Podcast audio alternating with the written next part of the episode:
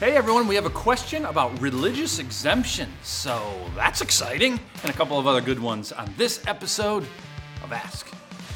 Well, everybody, this is Ask. I'm Pastor Jamie here at Cornerstone Church. This is where you ask questions. You go to our website, cornerstonebv.org.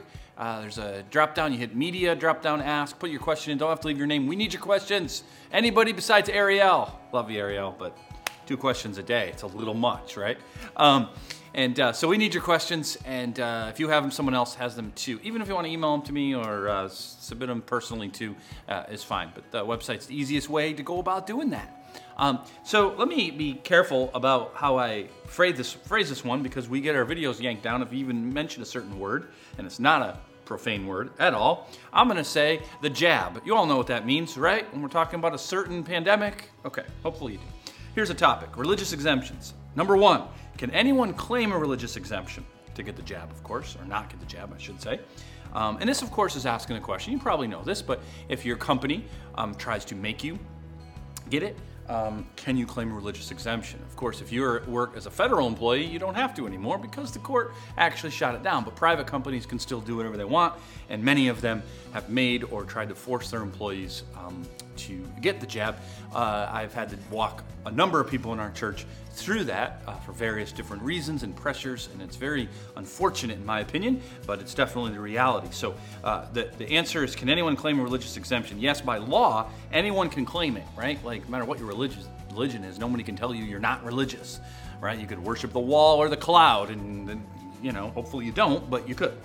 Number two, then, who actually decides that the person seeking the exemption is truly doing it for religious reasons?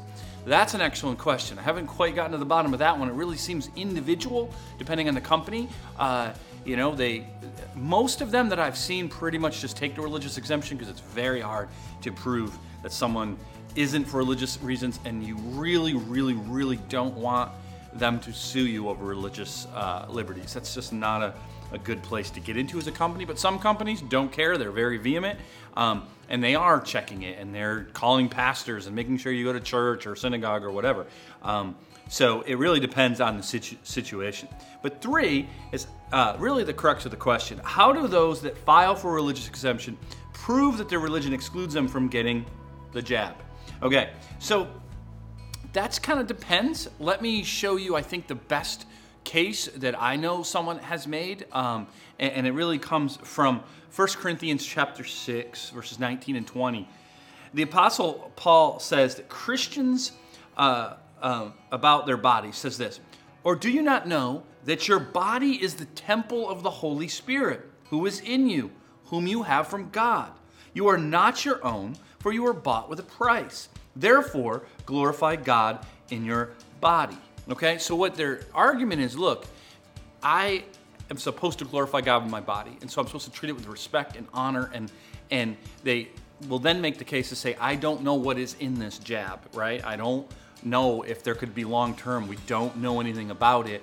Um, and really, I should have the right to take it or not. Someone shouldn't force me to do something with my body that I, you know, don't want to do because, again, God has called me to steward my body well. Second point uh, usually is used is James chapter 1 verse 5. If anyone lacks wisdom, let him ask of God, who gives all generously. That might not seem related, but the point here is as a Christian, I pray very hard that God will give me wisdom in, in, in um, situations where I'm not sure what to do. Should I take this or not? Is it good for me, my family? Not. Should I eat it right? And then my job's on the line.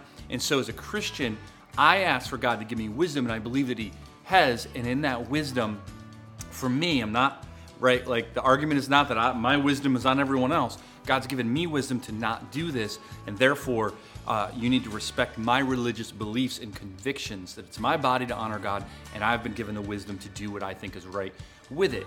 Um, you know, there's some arguments that are made against that, but I think that's typically the strongest argument if you're looking to make a religious exemption, uh, certainly as a, Christian uh, against the jab. Okay? Hopefully that helps. If you have any other follow ups, let me know. Number two, what is a spiritual habit that you think is critical to the Christian's life?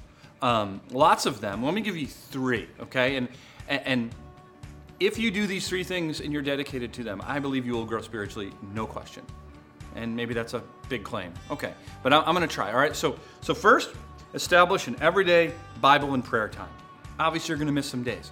Regular habit in the Word of God, not a devotional book, the Word of God. Find time to pray. Right. Go through, pray for people, pray for yourself, praise God, worship God, pray, read the Word. That's one. Two, be in corporate worship or church gatherings, usually Sunday, but we have one on Saturday as well, um, as often as you can.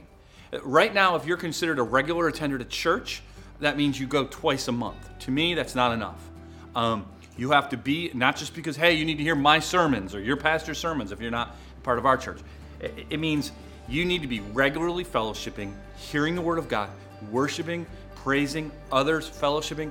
There's something essential about it. You need to be in, that's not all you need, but that's a huge habit that you need.